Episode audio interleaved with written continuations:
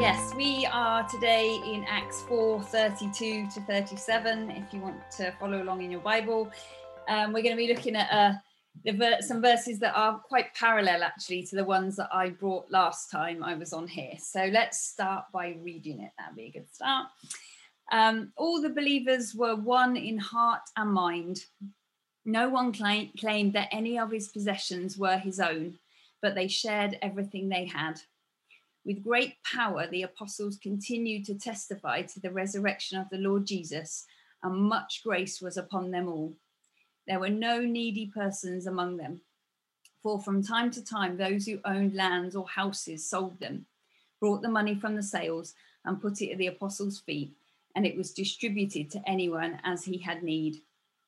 Joseph, a Levite from Cyprus, whom the apostle called Barnabas, which means son of encouragement, sold a field he owned and brought the money and put it at the apostles' feet.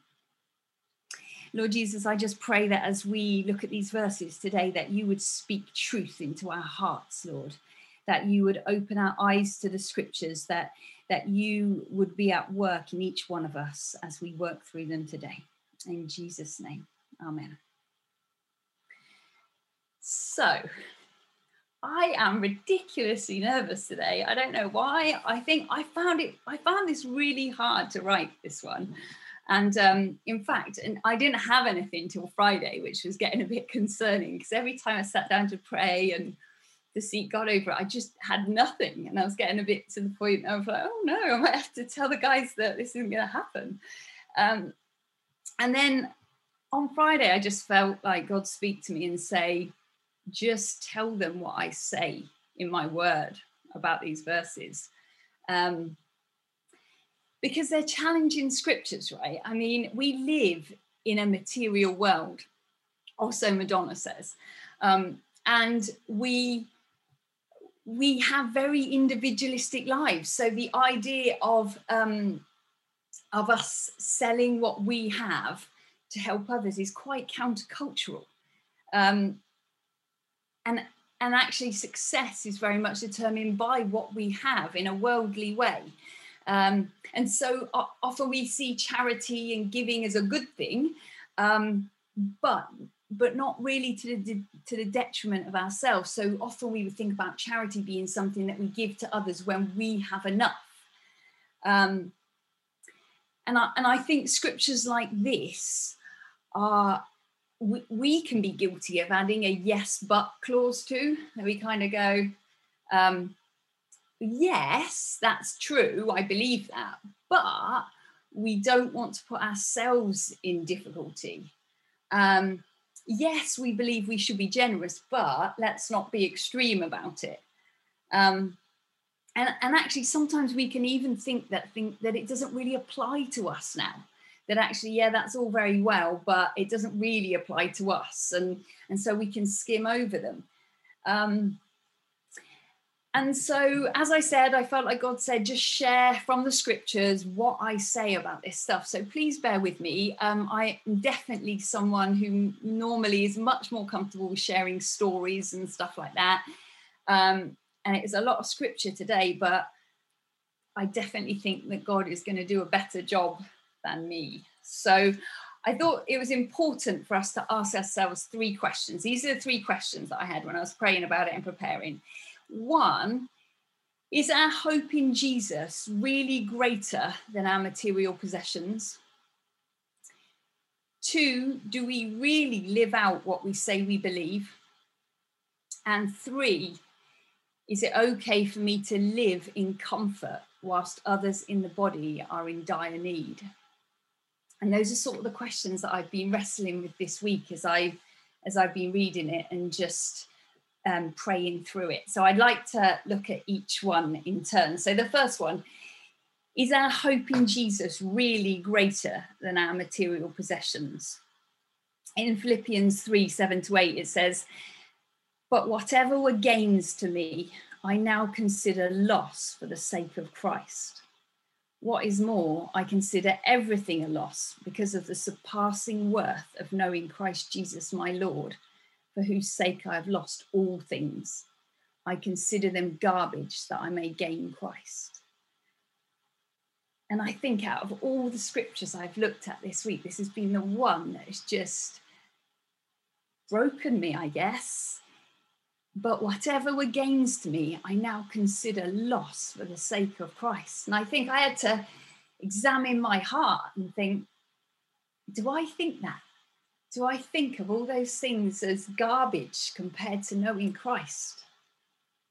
And there is an examining of our hearts to say, actually, I consider all that stuff loss because of the surpassing worth of knowing Christ Jesus. And in Psalm 63 3, it says, Because your love is better than life, my lips will glorify you. Because his love is better than life, not even better than material possessions or finances or stuff, but his love is better than life. And because of that, we'll glorify him. And those are challenging scriptures in terms of possessions and, and what we have.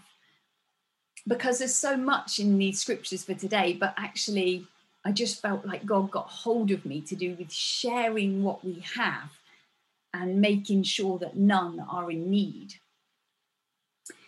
And so, do we really live out what we say we believe?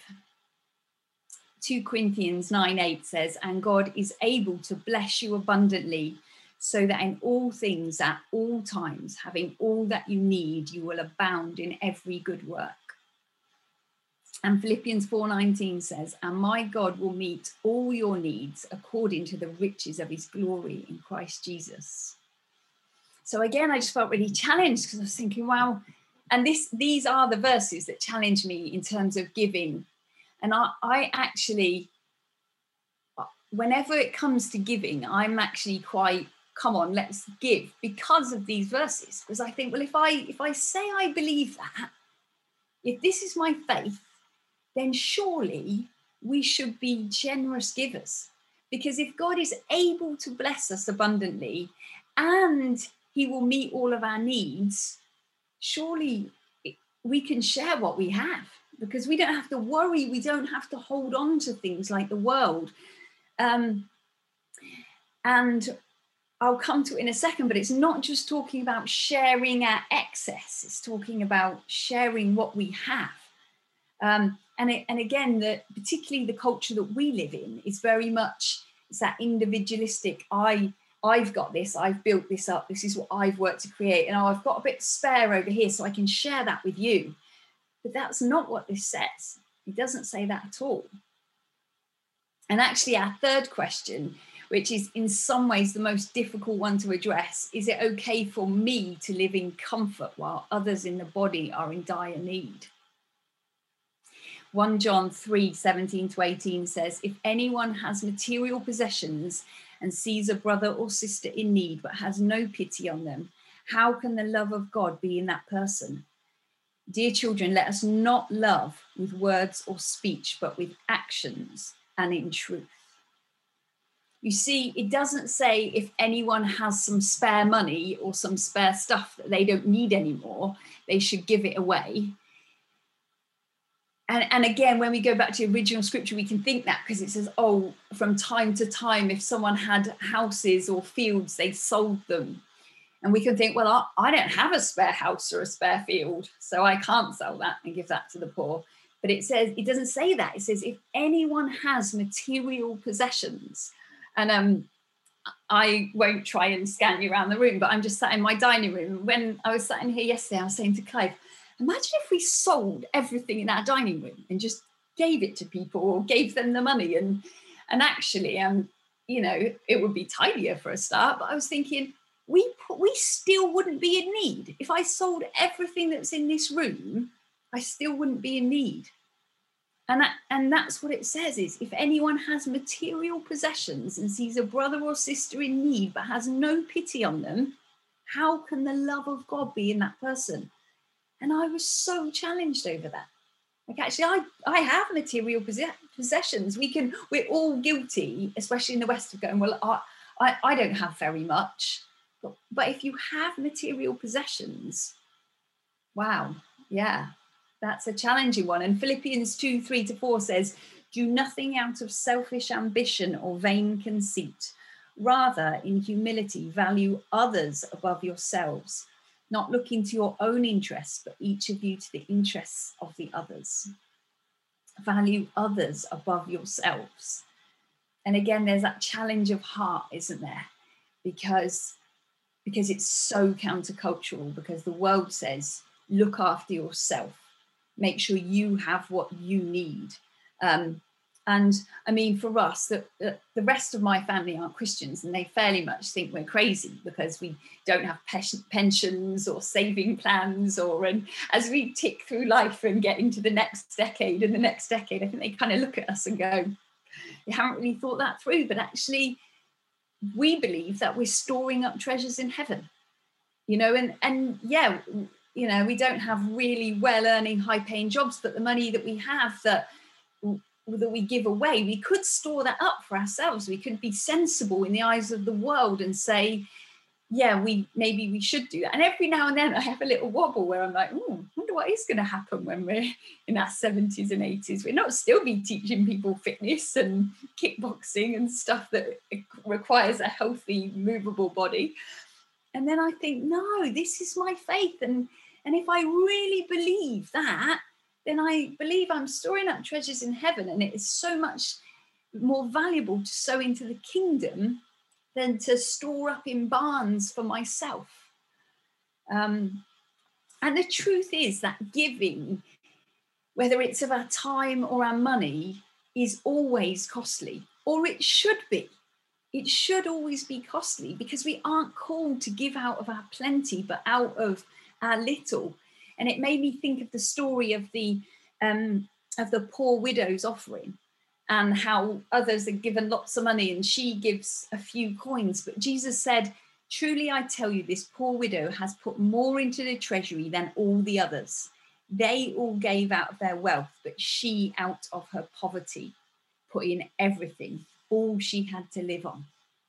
Can you imagine giving everything you had to live on again, we would do the yes, but we go, yeah, but that's not very sensible.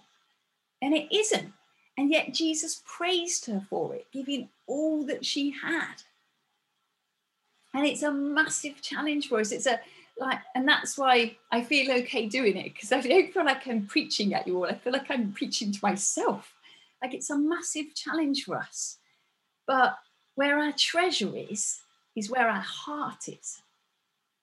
And so that's why we examine our hearts because we're examining all that we have and all that we do and and do we want to be like the world or do we want to be how Jesus calls us to be?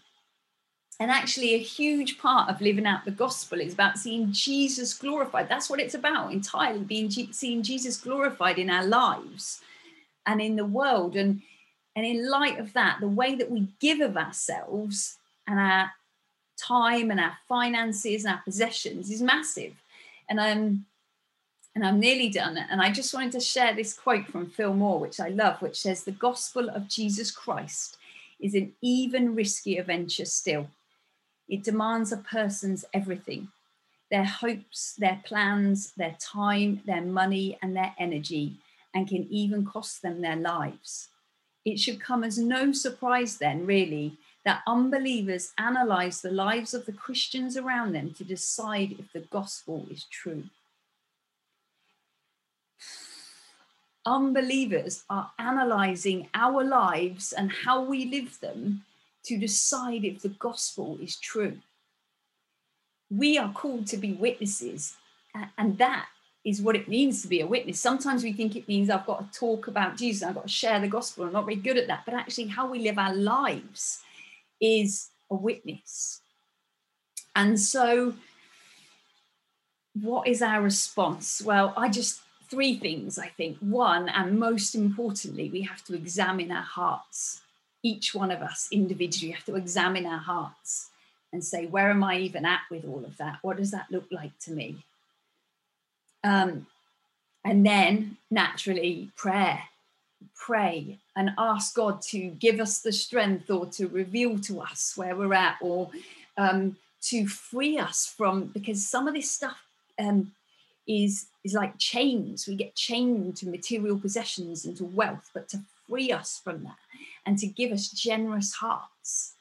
Um, and finally, is action, I guess. What is prayer without action? We want to be those that are actually praying and doing and seeing our brothers and sisters who are in need provided for so that um, so that they are, are as we go back to this, the original scriptures so that none are in need.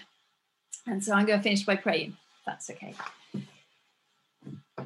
Lord jesus it just feels like a, a, um, a sprint through the passages of the bible today but you say so much about what it means to share of all we have and what it means for no one to be in need. And Lord, we know that these are challenging scriptures, they challenge our hearts and um, and it's different for each one of us, Lord. But I just want to pray that you would speak truth into each of us, Lord, that you would lead us forward into kingdom living and all that that looks like, Lord that it looks like a real outworking of our faith in our lives. Lord, we don't want to be like the world around us. We want to be all that you've called us to. So I pray freedom for those feeling bound up by finances and possessions. Lord, I pray freedom. Would you bring release into your people today for each one of us, Lord? Would you help us to be generous givers? That we, even as we talk about the offering earlier, that as we look at our brothers and sisters in Burundi and see them so in need, that our hearts would be broken, that we would even dare to live in comfort as they are hurting and in need. Lord, thank you that you have put us in a family and that we are made to love and support and comfort one another. Help us to do that in a really real way. In Jesus' name. Amen.